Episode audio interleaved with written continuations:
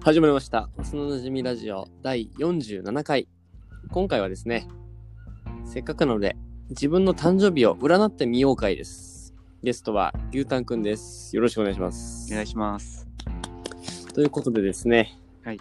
まあ、急にですけど、 まあ、ちょっと誕生日の占いを自分たちでしてみて、うん。まあ、新年も始まったということでね、うん。せっかくですから、今年のまあ、指標というか、はい。まあ、どういうふうに生きればいいかっていうのも改めてわかると思うので、はい誕生日占いをしてそれについて2人でね、話していきましょいや、占い好きよ。いやわかる個人的うわかるわかるなんかにね。面白いよねうん。ということで早速ねまずはじゃあパンティ侍からややって次は牛タンくんはいやりますということでまず私、はい誕生日が8月23日なんですけど、うん私のまず誕生日カラーが赤だしですおお。で、えーまあ一個こうなんか題名というかあれがあるんやけど静かに物事に対応できる大人っうわ、すごい。ていうの が運勢らしいけどまあどうなんですかねいや出てー、どうなんやろうね。 で長ったらしい文章がありますいきますはいはいはい。 8月23日に生まれたあなたは子供の頃から人よりも大人びていてどんな出来事も冷静に受け止めることができる性格をしていますいつもひ一歩引いたところから、いわば冷めた目で周りを見つめていたでしょう。周囲の大人にしてみれば、そんなあなたは頼りがいのある存在に思え、手をかけなくてもいい子供だと思われたかもしれませんう。そのせいで十分な愛情を感じ取ることができないまま成長し、心の中にどこか満たされないものを抱え続けています。その上、自分が我慢することで周りがうまくいくなら、と、 自分の中で諦めをつけることばかりがうまく素直な自分を出すことが苦手です大人やな。大人だねこれだけ見ると感情に振り回されることがなくいろいろなことを自分の中で完結させてしまうあなたはよく言えば冷静沈着な人悪く言えば冷たい人だと思われがちですうん人間関係特に恋愛関係においてはそれがマイナスに働きうん。うん恋人にうまく自分の愛情が伝わらなかったり頼りにされていなくて寂しいなどと言われてしまうことがそのため相手から別れを告げられることが多くその時に諦めをつけあっさりと受け入れてしまうのか自分の殻を破りもう一度やり直すために一歩踏み出すのかあなたの決断に未来が大きく変わってきます。はいはいはい。はい、で最後人間関係で少し損をしてしまうことがありますがうん。社会や仕事においてはあなたのような人は大変重宝されます。どのようなトラブルも冷静に対処することができ、感情を荒立てることがないので、周囲の人からは厚い信頼を得られるでしょう。しかし、いつもそのような人物像を求められ、本当の自分はもっと弱い人間だと思うことも、自己と他者の間にあるイメージの違いに苦しむあまり精神を病んでしまうこともあるので、 無理をしすぎないように気をつけなければなりませんということで、はい、こういう文章が確かに、うん。まあなんか、自分でもその、なんか冷めてるなって思うよな。あ、そうなのよ。思う思う。なんかこう、一歩引いてみちゃう。おお。じゃあ、時当がたってるんじゃない最初の方はね、これは合っとるね。まあ確かに素直な自分を出すのはね、苦手だね、結構。ああ、一緒じゃあ。やっぱ一緒一緒やっぱ作っちゃうかなっていうのがあるね。で、感混ぜ情て。るな、少年時そう、代。多分ませてんだよね。本当にね、思う。自分でもませてんなって思うわ。 あで、恋愛のやつは、あ。うん。まあでも恋愛で言うと結構俺甘えたい人やけんな。なるほど。これはそんなにあってはないかな。うんうん。うん。はい。で、人間関係について。うんまあ、感情を荒立てることはまあそんなにないけど。まあ、今の人ってはね、うん。。ないいよね、あんまり。ない。あとか怒ったりとかせんもんね。せんね。まあ、みんな温厚だから。まあ、でも確かに自分、確かに人との、まあ、ギャップはあるかもしれない。その作っとる分さ、あ、はいはいはい。ギャップは感じるかな。あぐらいかな。あ。いや、でも結構俺もそれは当てはまっとうかもしれん、ね。あ、本当まあまあまあね。で、8月23日生まれの人の特徴は、冷静沈着を起こらない、理知的に行動できる、まあ、考えて行動できる。うんうん短所はストレスを溜め込む、諦めるのが早い、発言や行動が誤解されやすい。あああ、なるほどね。で、運気まであります。8月23日生まれの男性の運気や運ー今勢。年の今年のというか、まあなんか年齢とかで見るあはいはいはい。まず私は試練が36歳頃にあります。 うわ、なんやろね。 36歳頃乗り越えるべき大きな試練に直面するでしょうって書いてあるうわ。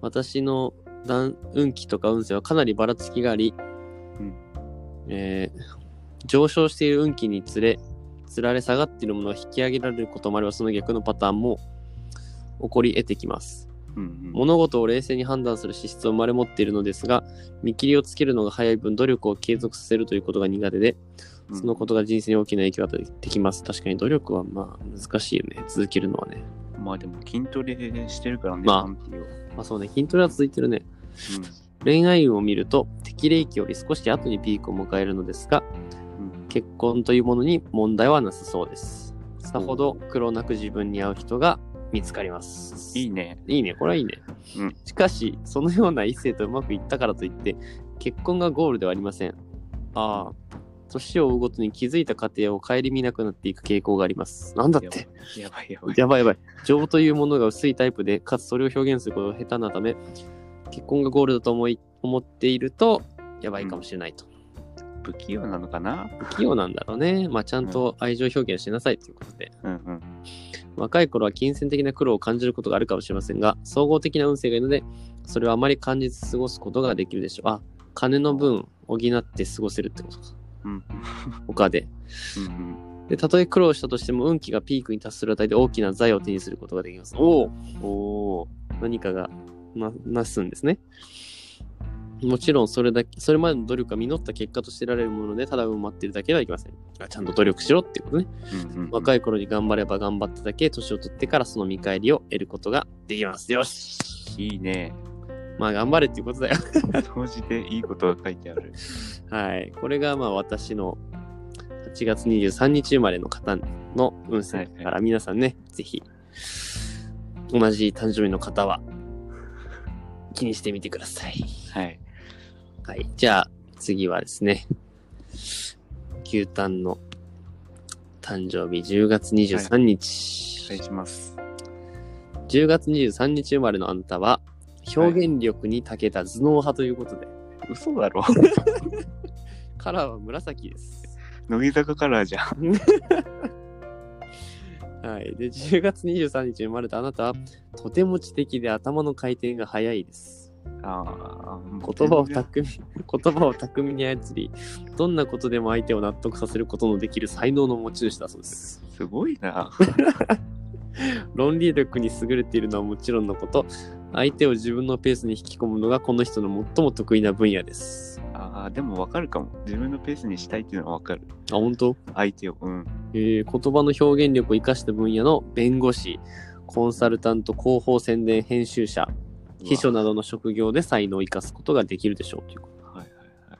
一度スイッチが入ると止められないところがありますあわかる。あそうなんだなん目かこ標うがうんねアイドルとかも一回好きになってしまったら、あもうとこーとんガッていっちゃうタイプ。確かになうんうん。目標が定まれば好奇心のままに突き進みありとあらゆる策を練って巧みに行動することができますはいなんかわかるかも。本当言葉を変えれば要領がいい世渡り上手と形容されることもあるかもしれません、ま容量は悪いかもね。あ、世渡りは上手かもしれないねうん、わからん。うんまだわからんかな。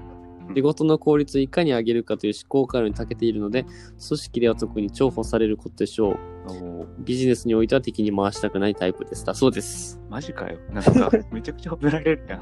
なんか頭いいキャラやな全然頭悪いけど ね。はいじゃあ次恋愛ですはい、お願いします。恋愛においてはその頭の回転の速さとフットワークの軽さがいい面悪い面両方に現れます、うんうんうん。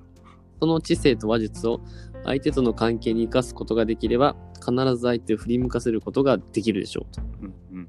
ただその巧妙さだけが浮き彫りになってしまうと相手を誤解させてしまったりはいはい不安にさせたりしてしまう可能性もあるので気をつけなくてはなりませんうん。しっかり言葉だけに頼るのではなくて行動で愛情を示すようにしましょうとなるほど。はい。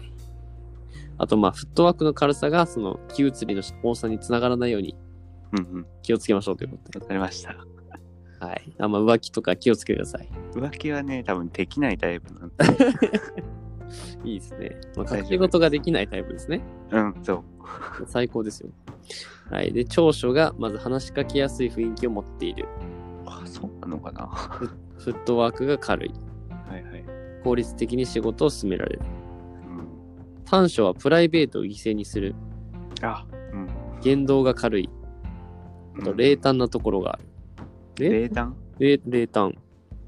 冷たいところ冷。たいってことああるんかなえ、でもなんか、プライベート犠牲にするっていうのはめちゃくちゃあるかもね。あ、そうなんなんか人のためとか困っとったりしたら自分のことをもやっぱ犠牲にしてでも助けたくなるっていうのはある。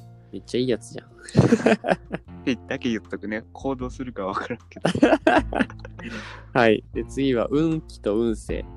うんこれはまず、えーっと、25歳頃に、来年じゃん。来年思いがけない幸運が転がり込んでくる嘘や。と。いいね。宝くじに当たるんじゃない今年ダメだったけどね。か買っとき、買っとき。買います。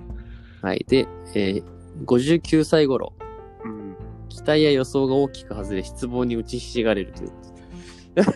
なんかやったな。何が起きたんだろうね、これ。はい。で、幼い頃から人気運に恵まれていて、多くの愛情を受けながら育つ傾向にありますと。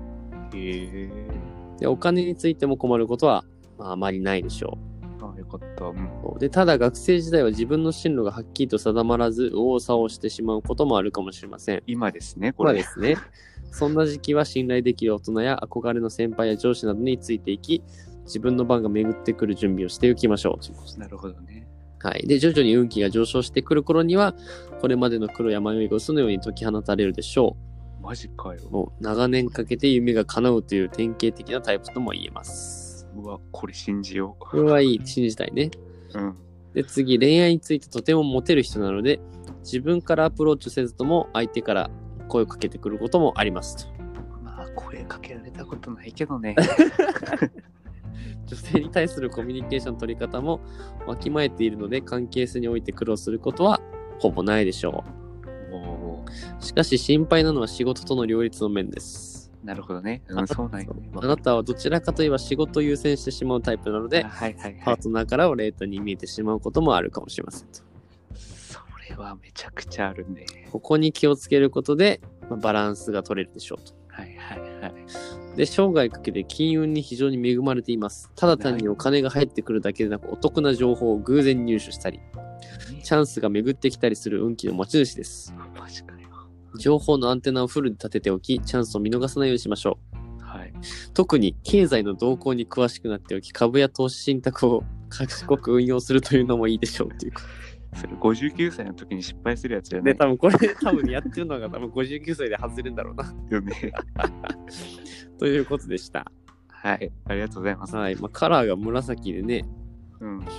俺もなんか、俺もなんかさ、その、俺のお母さんが、うんなんか、趣味で、なんか、粘土をしようんやけど、うん。うん。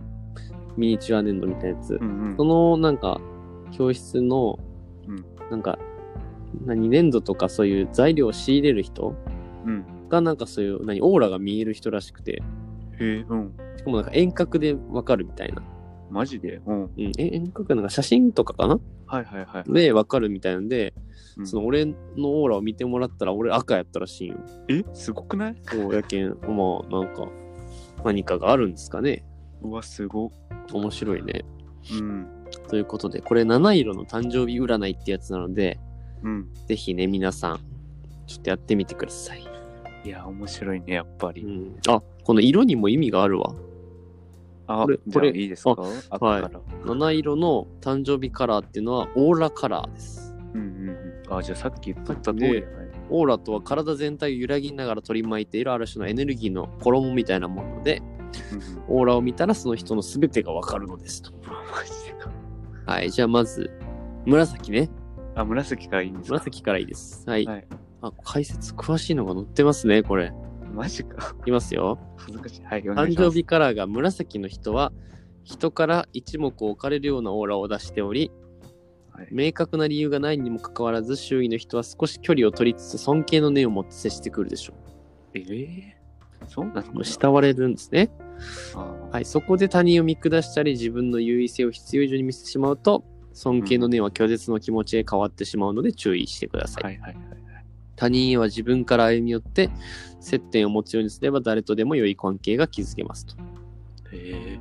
グループができた際は必ずと言っていいほどリーダー的な役割を担わされるでしょうと。も直感とひらめきそしてバランス感覚に優れている人なので責任を背負ってもその重要性に押しつぶされることもなく大きなミスをすることもなく何事も無難にこなしていけるでしょう、うわーいいこと書いてあるう。すごいねだからまうあんそういった大きな案件とかには積極的に行ってくださいとねくださいと。はいなるほどね。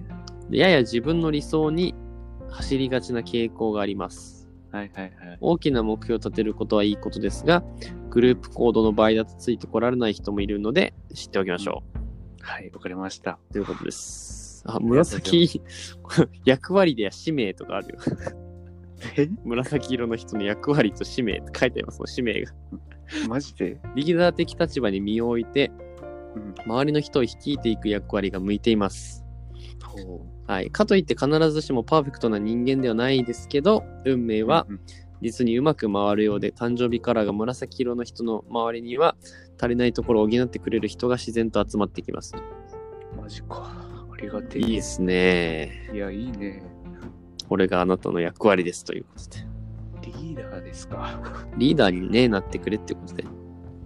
うん。どうなんやろな。わからんな。ま あまあ、まあ占いですからね。占いそんなにわからないですよ。はい、じゃあ次ね、ちょっと赤いいですかはい、お願いします。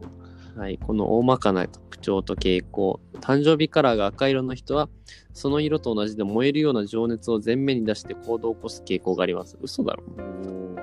積極性においては他の誕生日カラーの人と比べて抜きん出ており、ともすれば暴走気味になることさえあるでしょう。 そんなにか。時として KY と蔑まれるほどに周囲のことが眼中に入らなくなることもあります。必ずストップをかけるべき。かける、あるいは補佐してくれる誰かがそばにいるべきでしょう。うんうん物事に直面次に即行動ではなく間に思考を挟まなければ人間関係取り返しのつかない大きな過ちを犯すこともありますまあ確かに結構俺はなんだろうな計画性がないけんさああ、なるほもど、ね。うすぐ口から一本で言うしうんうんすぐ動くタイプやけん確かにこれはね最近直そうって思ってるね、なるほど。うん、周囲の人に大きな影響もあせ与える影響も大きいところがありますうんそれは釣られて全員が前向きになれるといういい影響を感化されることで全員が間違った方向へと進んでマイナスを作ってしまう悪い影響どちらもあります。あ、はいはい。じゃあ悪役にもなれるってことか。そうやね。うん。うん、ただ、誕生日カラーが赤の人は心身が落ち込んでいる人や選択に迷っている人に大きな力を与えることができます。そういったこと人たちとは積極的に接点を持ちましょう。ああ、いいね。今の職業にぴったりかもしれん、これ。うん。で私の役割と使命赤色の人は困難や障害を取り除く切り込み隊長の役割を担っていますとにかく前へ前へと出るのが役目でありはいはい困っている人の前に道を作っていく開拓者ともいえる使命を帯びていますうんうん人は誰もが典型を受けて自分の使命に気づくわけではありませんがなぜか赤色の誕生日からの人の典型を受ける割合は他の誕生日からの人よりも多い傾向にありますということだろうね。自己を犠牲にしてでも他人のために道を作り未来を築きなさい。そのように天の声が大いなる使命を与えているとも言えます。すごい。すごいね。特攻隊長なんやね。ねじゃあ、まあ、いけいけって感じなんだろうね。うん。自分が先陣切ってみたいうな。ん。赤色を活性化させる方法は、よりこう活発化させる方法とかがあるんだね。なんか相性がいい誕生日カラーの人とかも書いてない。あ、ちょっと見てみますね。そういうのなんか書いてそうやけどね。なんかね、相性のいい、誕生日ず、あの、誕生日の日にちの人は書いてあったんやけど、あ、そうな。うんうん。どうやろな。誕生日占い。で、もうかっこいいな、オーラが。オーラが赤ってなんか強そうだよね。ね、主人公隊長っぽ いですね。確かにね。だから7色が赤、オレンジうん、黄色、緑、青、うん藍色、紫。あー結構いっぱいあるね。確かに色で相性がいい人とかないんかな。主人公タイプやもんな、完全 に。あ しかもさ、そうね先陣切っていくタイプみたいなのもさ、うん主人公や完全に。 そうね、完全にね。羨ましいな。別に。まあ、ただ、オーラの色ですからね。オーラの色はかっこいい。オーラの色はかっこいいですけどね。うん。書いてないなぁあ書いてないん相だ。性がいい人。あ、じゃあ相性のいいうん。誕生日の人をちょっとじゃあ教えますね。うん。まずじゃあ、10月23日から。はい。えー相性のいい誕生日の方。えーまず2月6日、わからんな。 2月23日、 2月23日。はい。 5月30日、 5月30日。 8月26日、 1月26。あ、8、8月、8月。 8月。うん。あと11月22日、うわ、いますね、11お月。います友達に。はい。 11月28日はい。です。今んとこ一人しか思い浮かばんかったな。まあ、俺も多分いないね、なかなか。おったらすごいけどね。相性の悪い誕生日行こうか、じゃあ。1月15日、はいはい。 2月4日、 2月4日。うん。 9月9日、 9月9日。 9月30日、 9月30日。はい。 10月3日、 10月3日。はい10月11日、 10月17日。はい。います誰か。 10 9月30って誰かの誕生日やった気がするけどな。 怖いよね、それね。うん。はい。じゃあ、私ね、相性8月23日相性のいい誕生日は5月8日、うん。 6月14日、うん。 7月23日、はいはい。 7月26日、うん。これ私の母の誕生日ですね。うわ、いい じゃん。で10月31日、はいはい。 12月8日。はいはい。で相性が悪い誕生日は1月7日、はい。 5月1日、はい5月28日、は7月20日、 7月20日。 はい。 8月の17日です。皆さんぜひね、同じ誕生日の方は探してみてください。ちなみに相性悪いとこに元カノの誕生日がありました。あ、 じゃあ、しょ悪かったやな。まあ、いつとは言いませ ん。よしお母さんと誕生日いいんかなこれ面白いな。それ面白いね。俺は別にそんなになかった身内の人とかはおらんかったけどうね。ん。なるほどね。いいね。ねなんか面白いよね。 赤色のオーラをまとってね。めっちゃ羨ましがるやん。いや、なんかかっこいいじゃん。他の占いをしたらね、変わるかもしれんしね。そうか。そまあ、う誕生日それも占い以外でなんかある何占いがありそうかなあーでもなんかあるっしょ、多何があるかな血液型とかも、まあ、血液型そん分。な血液型なんか詳しくないもんね。ね。名前で診断とか。星座とか。ああ、星座星ね。座でも誕生星日座になるのか多いもんな、でもな。俺ら名の前この、ああ、でも芸芸名というかあれはダメか。そうだね。まあ、俺らの本名をこっそり言わずに入れて、うん。ちょっとやってみようか、じゃうん。えー、楽しみ。そんなんある名前占い。あ。あったあった。ちょっと待ってくださいね。すごいね。やっぱ占いってさ、うんや、っぱ女の子に人気あるっていうのもわかるよね。わかる。面白いもん。うん。だって今日一日のさ、占いとかニュースとかであるやん。うん。何皿の方は1位みたいな。ねえ。そんなやっぱ信じるもんねまあ、。しんなんかその日一日ちょっとテンション上がったりするよねそうそうそうそうそう。楽しいな、占い。楽しいよねなんかずっとできるよねうん。これでまあ、紫やから、乃木坂カラーっていうのが俺は一番嬉し かったけどねも うそれで満足じゃないそれで満足かもしれん。何かないかななんか名前診断なんか画数とかしん画数診断になるよねああ、画数診断ね。うんなんかそれはまたちょっと違うもんなうんうんうん。なんかないかな芸名芸名占いとかないかな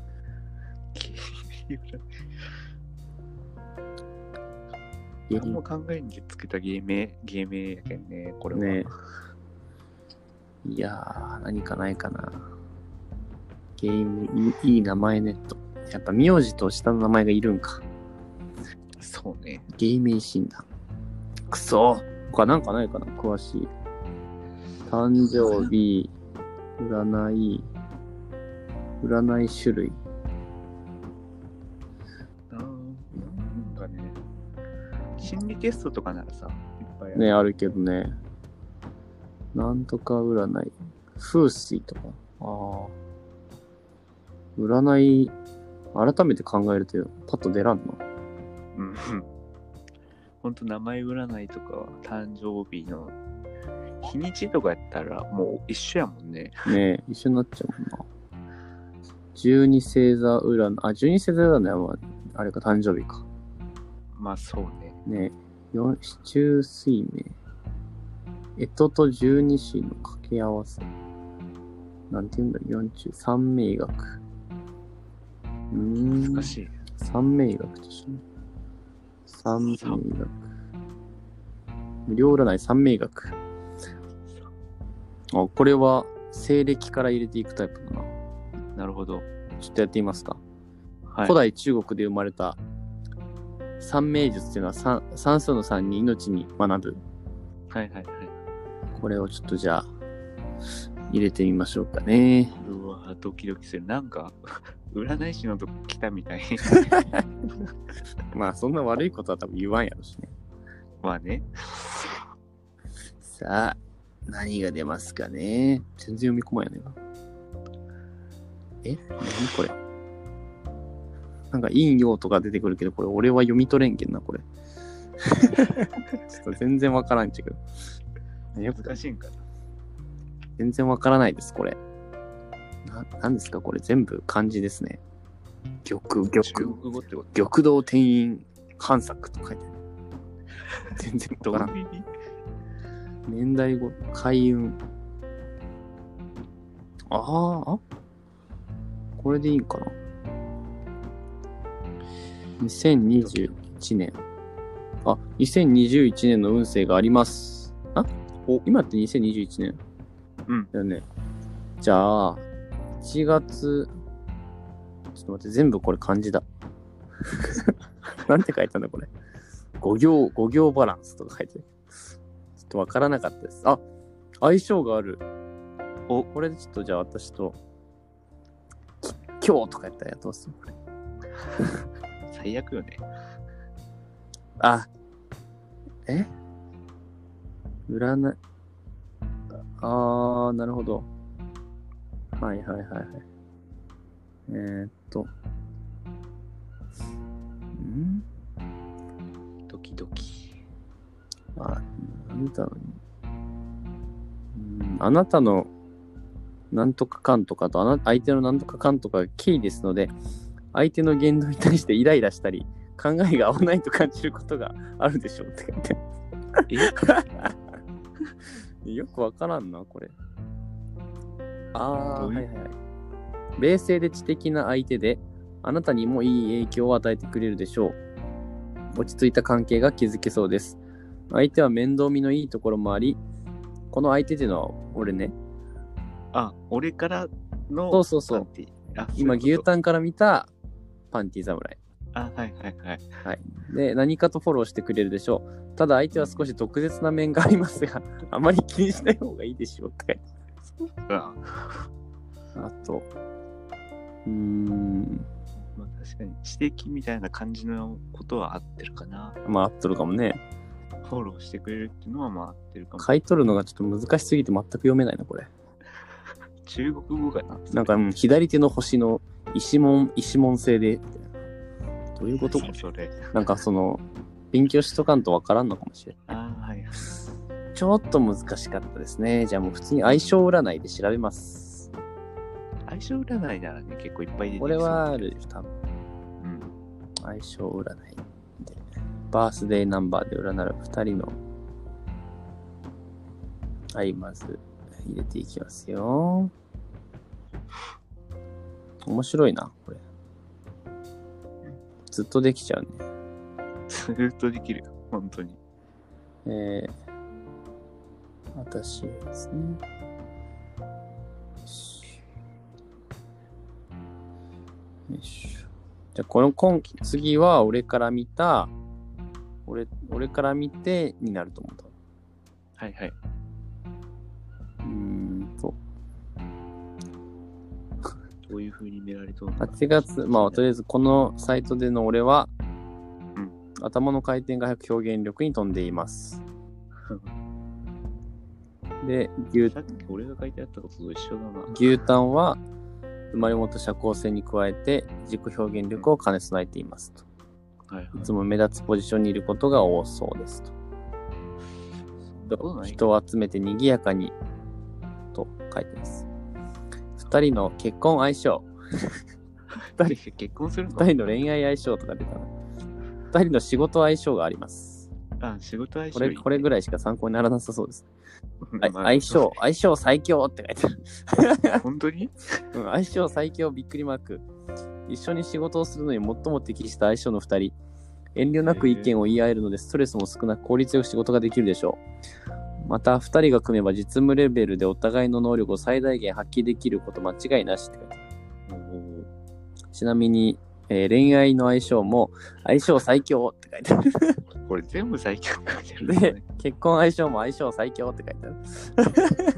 嘘かなこれ、本ちょっと適当に入れてみて変えてみるじゃん。ちょっと当うん。これはちょっと信じがたいよあ。これも相性最強だ。 そんな、全部相性最強。あ、これ全部相性最強になりますね。よくないな。ちょっと皆さん、このサイトは使わないでください。よくないぞよ。くないサイトでした、これ。うん略奪愛とか書いてある。やっぱあれだね、相性っていうと恋愛になるな。ああ、やっぱそうなんか。うん。なんか面白い占いないかな。あの、なんか、なんだっけ、ソウルナンバーみたいなのあはあるよね。ー、それちょっと面白そうやな。ソウルナンバー。なんか、確か自分の生まれた西暦、例えば俺らやったら1997年だから、うん。 1たす9たす9たす7で、あとは自分の生まれた年月と日にち。で、俺やったら10月だから1たす0とあ2たす3をして。ソウルナンバー自動計算機がありました。はい、お願いしやます。りますね。私が3です。そして牛タン、牛タンが5。 5、はい。これを調べればいいんですかね。うん、多分、そしたら出てくるんじゃないまず5からいきます。 5番。これは好きな数字ですね、僕の。あ、そうなんですかうん。牛タンはソウルナンバー5の性格、とにかく真面目。 曲がったことが嫌いはいはい。と書いてあり ます。仕事や結婚においても、まあ、まっすぐな性格になるでしょうと。ロマンチスト。合ってまでもす。 そうでも合っなていけまどすか楽しい俺夜景とか見てもあんまりうんってなる人だから。あなんか想像するのとかも好きと。あそれは好き。想像力とか発想力が豊かって書いてある。うんあ発想力めちゃくちゃさっきから褒められるな。時々その世界に一人で没頭しますと書いてあります。あと頑固な一面もあると。あーあー、まあわかる、それは。芸術家肌らしいよ。え自由人って書いてある。人と違う視点で物事を捉える力がありますと。あーあ、やっぱここでもでもチームの中心的な存在って書いてある。じゃあ本当にチームの中心的な存在になんでいたのまあ、リーダーを目指してくださいということ。うわ、そうか。あと、頑張ろあう。とは恋愛の傾向で理想が高いって書いてある。あ、高い。あ、そうだね。うんとても高く、思い描いている願望が高すぎてなかなか恋につながらないと。はいはいはい。束縛してしまう。あ、それはないこかれらはない。一人の時間を大切にする。あ、する。めちゃくちゃする。やっぱでも、異性、異性を引きつける魅力の持ち主って書いてある。え、本当にうん。異性からの人気が高い。はい。で、ソロナンバー5と、こんあ、相性がいいナンバーがある。おでは3がありますから、見てみましょうあとあ。ても真面目でまっすぐに突き進むソウルナンバー5の方をソウルナンバー3の人が優しく包み込んでくれるので一緒にいて居心地の良さを感じます。何ソすごいね。ソウルナンバー5の人がソウルナンバー3の人をリードすることで良好な関係を築くことができます。素晴らしいですよ。俺がリードするんだリードしてください。 はい、じゃあ次、ちょっと俺のソウルナンバー3を見てみようかな。平和主義者。 確かに合ってる、これは。まあまあま新人の育成など指導する力に長けており、育てることを得意とします。あ。うん人と関わることが好きですが、一人の時間も大事にする。うん。まあ、これはそうだね。プラス思考で明るい、前向きで明るく、一緒にいる人の気分も明るくさせます。確かにまあ、ポジティブなのは合ってる。柔軟な対応ができる、物事を柔軟に考える力に優れております。はいはい。なるほど。タフなメンタルの持ち主、ポジティブな性格の持ち主です。合ってるんじゃない、ね、立ち直りが早く柔軟な発想であること、あやるあらゆることを試す。まあ、確かにな、うん、 独自の感性を持つ。俺らは感性が独特なのかもしれんね。合ってない感性が鋭く、あらゆる角度から物事を観察し判断します。あマイペースで人に流されないので個性的な印象を持たれることも多い。めっちゃ合ってるな。恋愛の傾向。 積極的にアプローチする。ソウルナンバー3の人の恋愛はとにかく積極的です。 これは、まあ確かに自分から行くっちゃ行くかな。うんソウルナンバーその人は恋人に困ることがありません。常にパートナーがいると言ってもいいですね。それは嘘です。まあポジティブではあるけどね。うんまあ気持ちを引きずらない。気持ちの切り替えが入るのでずるずると引きずって落ち込むことがありません。うん。まあこれはいいことこれはいいことだね。合ってるかは知らんけどね。うん一途な恋愛を好む。あいいですね。確かにこれは合ってるかもしれない。情熱家。 ドラマのようなロマンティックなことが赤やな、本当に。 面白すぎる。あ、自分のことを認め、甘やかしている異性を求めますって書いてある。おお、これは合ってるわ。交際が安定してくると恋心が一気に冷めることもしばしば見受けられそうですって。 最悪じゃねえか、こでもさっきもそんなこと書いてあったよね。れ。ねえ気をつけよう。ソウルナンバー3といい、相性がいいナンバーは、まあ、さっきもあったね。5でしたね。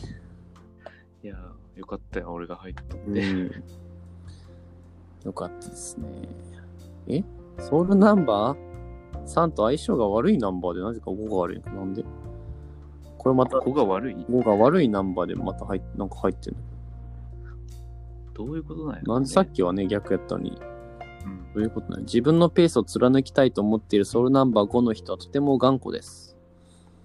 ソウルナンバー3の人はのびのびと自由に恋愛したいタイプ。あ、恋愛あ恋愛か。恋愛か。そういうことか。まあまあまあまあまあ。いい感じですね。 そうね、そうしたら。はい。まあまあ、あ、適職があるよ。あの、適した仕事。俺、まず3の人は、専門性の高い仕事。あまあー確かに。組織の中で行う仕事。個人プレイができる仕事。ほうほうほう。めっちゃいっぱいあるじゃん。じゃあ次、ちょっと、5の人を見ましょうか。はい。ソウルナンバー5の人の。なんかな。全然わからん。仕事運、適職。あ、音楽に関わる仕事です。 何全然わからまあん。全然だからん、あと建築家。あー、無理だ ね。以上です。そんなに建築 家。はあなかなか。あ、2021年総合運は、うん困難と思えるようなことが次々と起こる一年になりますと。語がはい。はい。それはあなたの成長を促すためにあえてもたらされるものなので、特に逃げてきたこととか目をそらしてきたことが多いほどぶつかる壁が多くなりますと。うんうんしっかり自分の課題と向き合って辛くなりますけど、人生の転機ですから、まあ頑張り時ですよと。うん。なるほどな。さっきもなんかそんなこと言われたうな。ん、今年はまあ、頑張っていきましょうということですよ。耐え忍ぶ年か。まあ、一緒に頑張っていきましょう。そして、あの、恋愛面では、うん。女の子をほったらかしにしないようにお互いね、気をつけていきましょう か。そうね。なんか、もう、何図星うん、図星あった。うん。まあまあドキッとしたよ ね。まあ、占いはね、占いですから。うんまあ100%信じずね、いいとこだけいいとこだ信ねじるっていうのがね、一番うんいいですよ。うんまあアドバイスも軽く受けながらね、そうそう。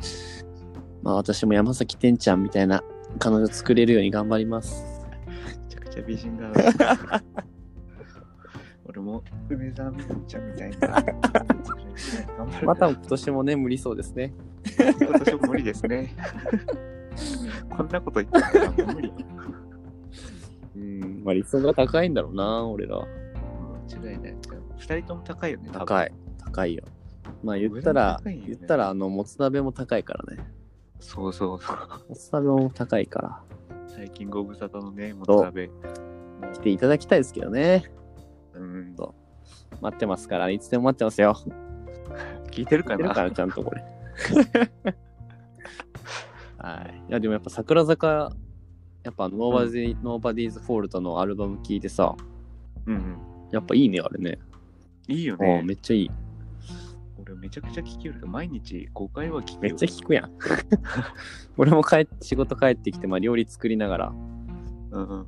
けどいいなーってやっぱ思うもんな、毎日。いいようね。ん。桜坂の年になるかな、今年は。まあ、これからまたギュンって飛躍してほしいね。ね、ちょっと頑張ってほしいですね。ということで、今回は占っていきましたね。うんは。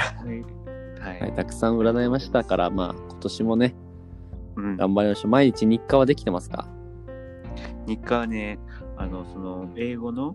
喋れるようになるっていうのをちょっと、その、聞いたんやけど、うん。なんかやっぱ外国の人と話すのがいいって言わあれて、そうそう。で、どうすればその外国の人とね、知り合えるのかっていうのを今模索してます。ーあ、いいですね。なんかまあ、アプリとかであるよね、多分。そうね、アプリ入れてみようかなと思うんやけうどね。ん。まあ、俺も毎日10分ぐらい韓国語やってますから、おおはいはい。どうにかき、こう、ね、眠い時は、まあ、やらんとと思って、ちょっとやって、さすがです、やね。ってますから。やっぱ継続しないとね、うんうん。やっぱ継続、なんだろうな、なんだろう、何なんかある程度何ヶ月か続いたらもうほら習慣になるみたいな意味あ、そうそうそう。うん。だけどまあそれまで頑張っ次のては最初だけやもんね。慣れてしまえば歯磨きみたいなもんですからそうそうそう。頑張っていきましょう頑張りましょう。ということで皆さんもぜひ占いしてみてくださいあはい。りがとうございましたありがとうございました。